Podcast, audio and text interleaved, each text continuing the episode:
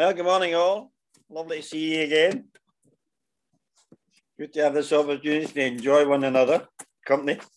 I was just looking at this seat I'm sitting on. I'm glad it's not a leather seat. You might have thought I was the Reverend I. M. Jolly.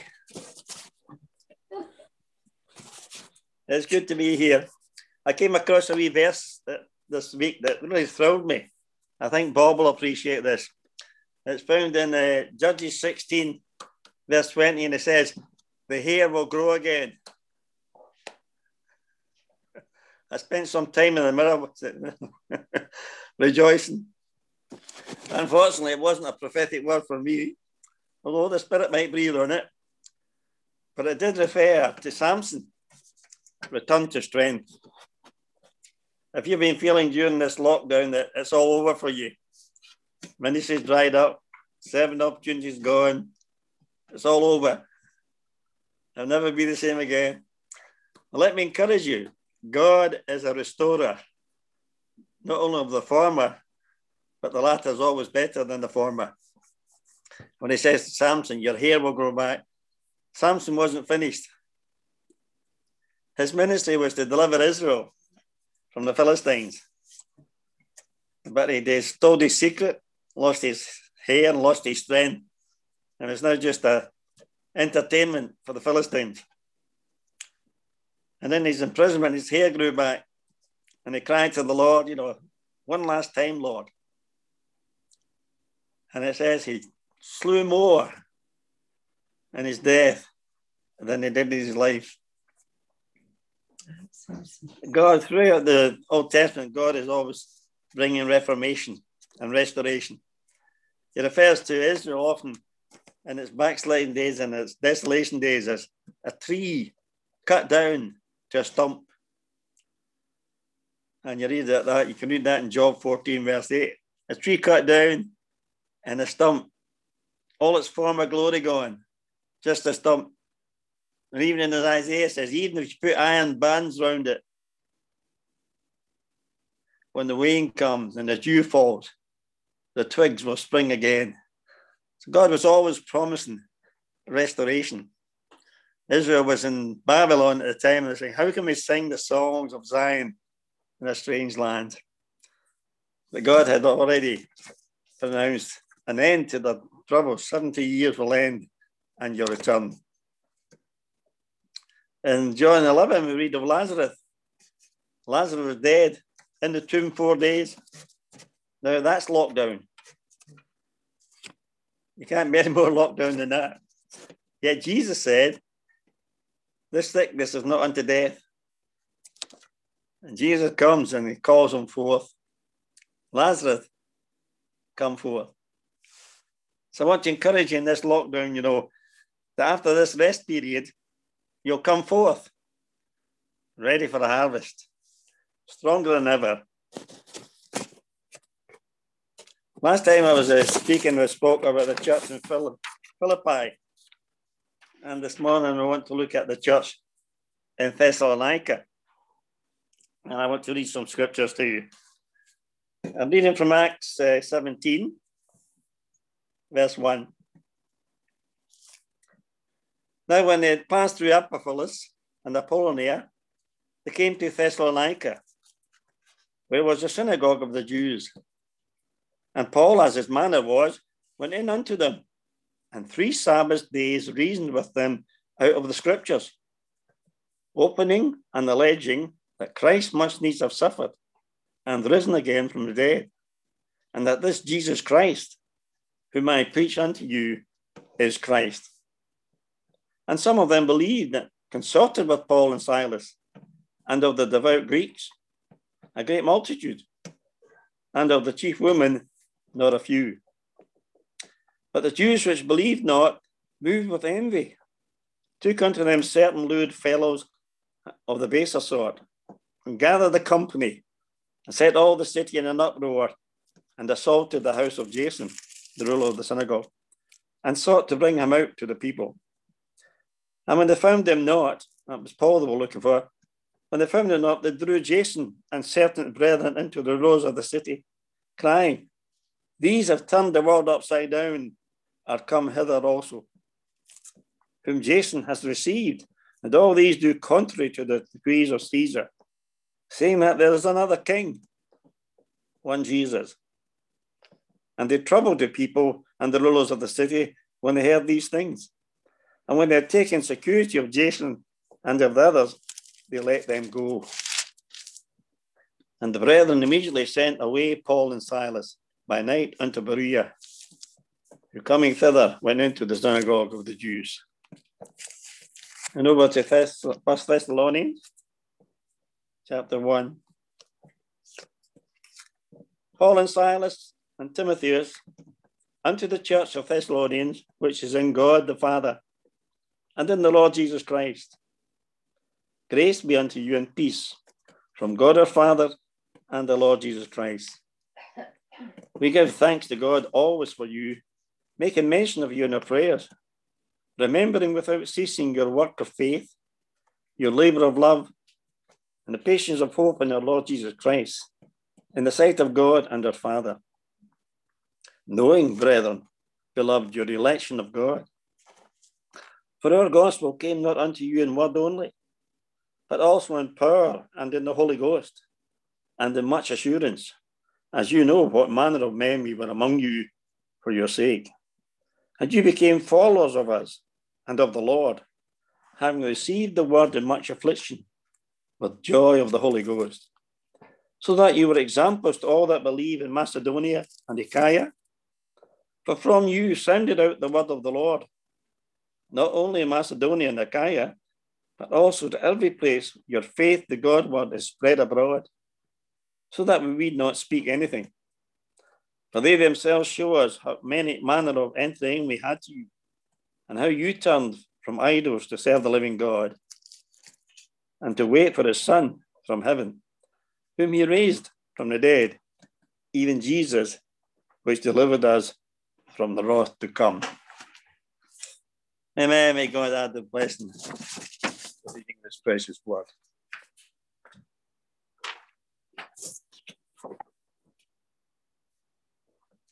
We, did, we looked at the church in Philippi last week time and they discovered they were Church of the Koine Fellowship. Simonese, Simonese twins joined there. But Paul had to move after the, the, the incident at the jail and the magistrates put him out. The magistrates come and said, look, you'll need to leave the city. And he was expelled from the city and he went on to Berea, Amphipolis, and arrived in Thessalonica. The team was Paul, Silas, and Timothy, and they were on this second missionary trip journey establishing churches. And Paul's custom was always to first of all go to the Jews in the synagogue because he was preaching that the promised Messiah has come from the Torah. Mm-hmm. It says that when he got to Thessala, he found a very large synagogue.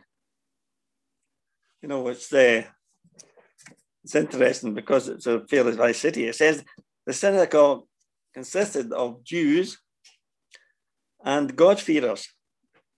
The God-fearers were Greeks who went to the synagogue. You know, they weren't uh, circumcised, but they attended them because they recognized in the, the Jewish thing that was the true God they were searching for. So the synagogue was made up Jews and large number of Gentiles. And it says Paul ministered for three Sabbaths. And the first Sabbath, he aroused so much interest. It says that on the second, the whole city came to hear him. However, the third Sabbath, it says the Jews became jealous and slandered his message. So, as Paul had done in several churches, having gone to the Jews and rejected, he says, Okay, I'll go to the Gentiles. So he moved out of the synagogue, but it says half of the Jews, including the synagogue leader Jason, and a multitude of Gentiles went with him. So this wasn't a small gathering. This is probably one of his most successful campaigns. And he says he continued a great campaign. He says the word of God was delivered in power, with signs and wonders and might. And you received it with joy. And you recognize that this gospel was not of men, but was indeed of God.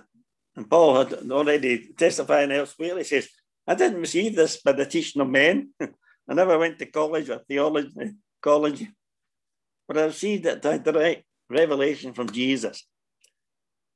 And Thessalonians received it as this is of God, the word of God, not of men, and turned from idols to follow Jesus. In other words, they were radically converted. All of them in this campaign that Paul and Silas had. But again, you know, the persecution gets so hot. The unbelieving Jews stirred up a mob, caused a riot in the city. So much so that the believers had to take Paul and Silas and ship them out the city again. After only a short time of ministry, probably the most, you know, well, three weeks in the synagogue and maybe similar time before they had to run for it. So this year, here's a church here, stripped of its leadership, early in its days, quite young in the faith, you know, eager to move on. And the leadership, the direction, the instruction is taken away. Paul is also concerned, you know, here's this young church in there. when Paul set up churches, he says he appointed elders in every place and then, then commended them to the grace of God and moved on. But his moving from Thessalonica was premature. he was ousted out before he got grounding them. So he's very concerned about this church, the pride. He's anxious. He's anxious about two things. I want to know how they're standing. Are they standing fast? Because they were in the midst of tribulation and persecution. The riot and the magistrate were annoyed because the message they were preaching was against Caesar. There's another king. It was also against all the pagan gods. There's no other God but God.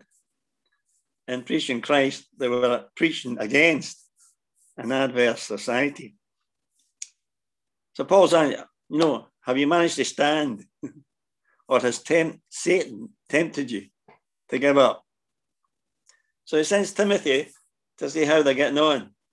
And he's delighted when he comes back with a report. The post says, This is a model church. In other words, it's an example. He says, You've become an example to all Macedonia and Achaia. So, what was it that enabled them to stand firm in the midst of such tribulation, affliction, and persecution? Well, first of all, it says they received the gospel as the truth, the word of God, and not of men. The Bible says, Know the truth, and the truth will make you free. It says, well, no, they imitated what was available. Paul says, You imitated us. A better word than imitating is reflected. You reflected what you saw in us.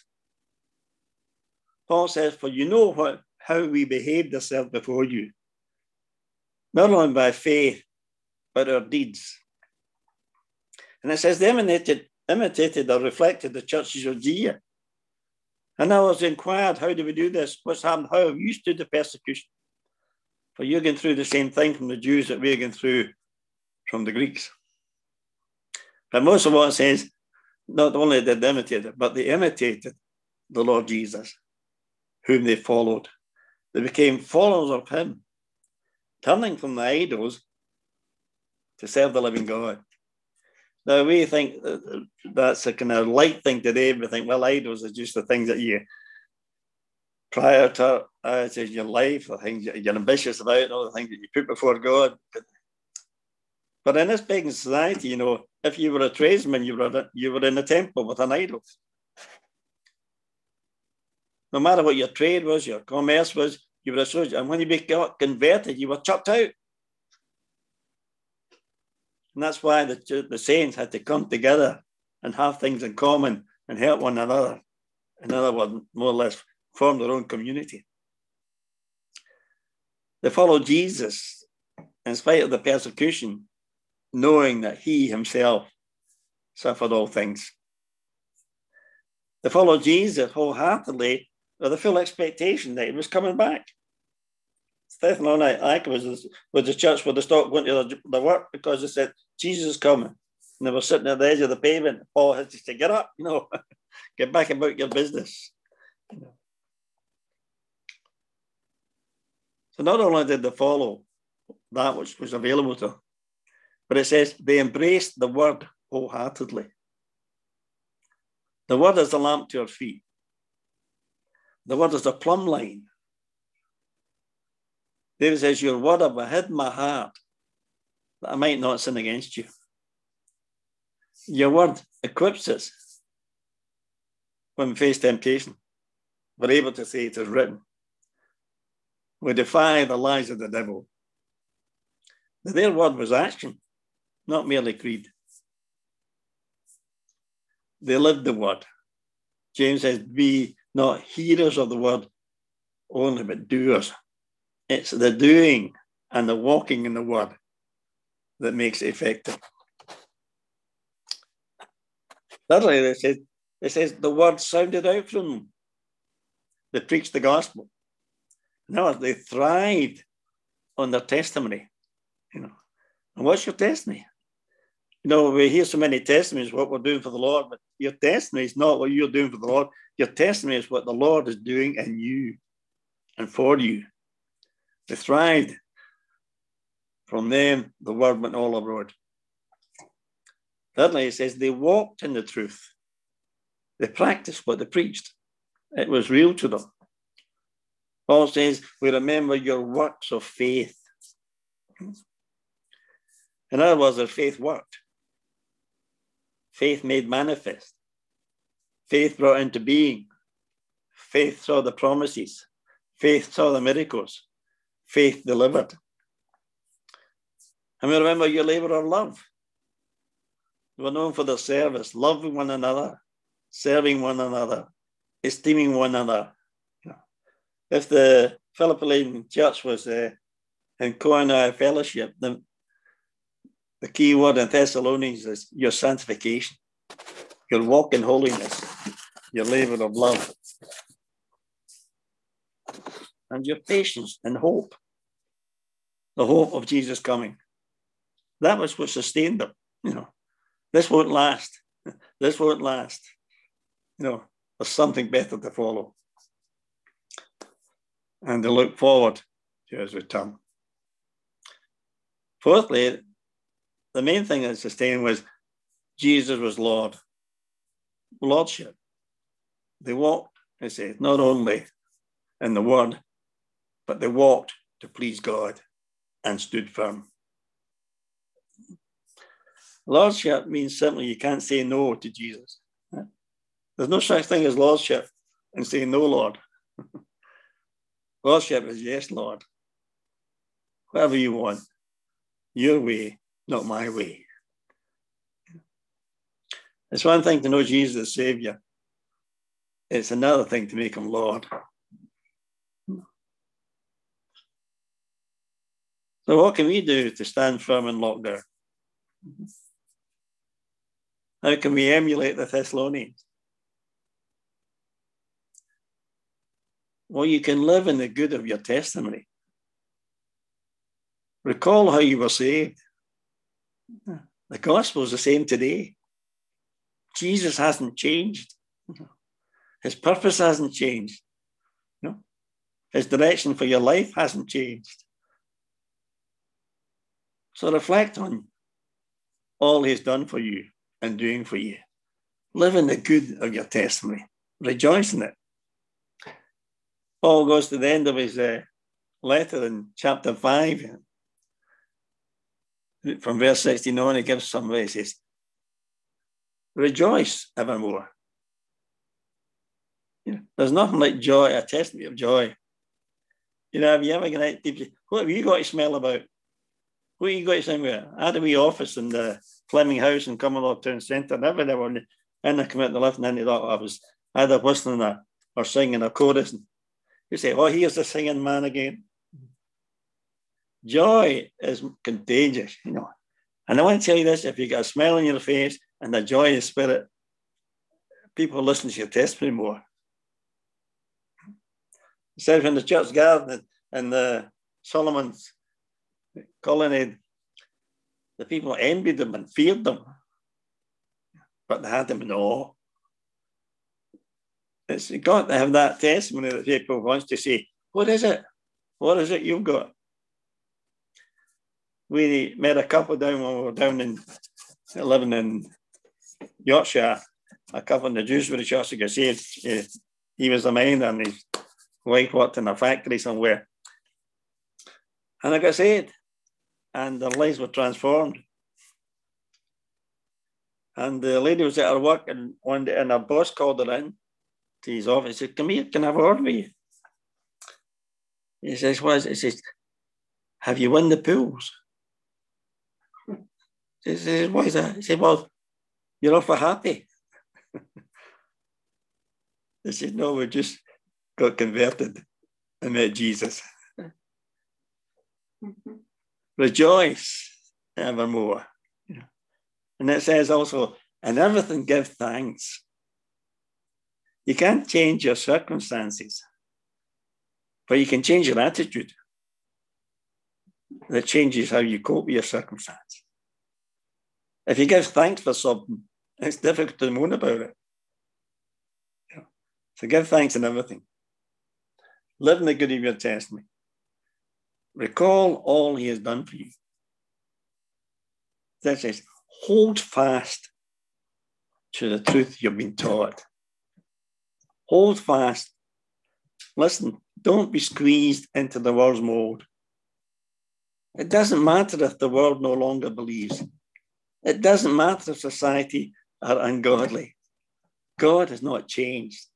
The truth that you were taught is the same truth. It remains.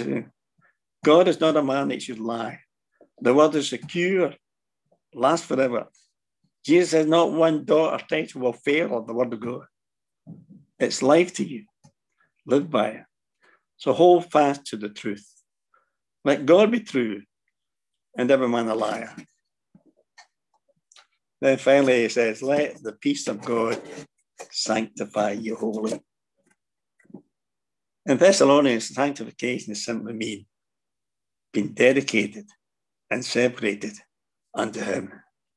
You turned from idols to serve the true living God. Dedicated your life to Him, separated your life to Him, made Him the focus and priority. And He has kept you even until now. So when you come out of this lockdown, you're going to be a giant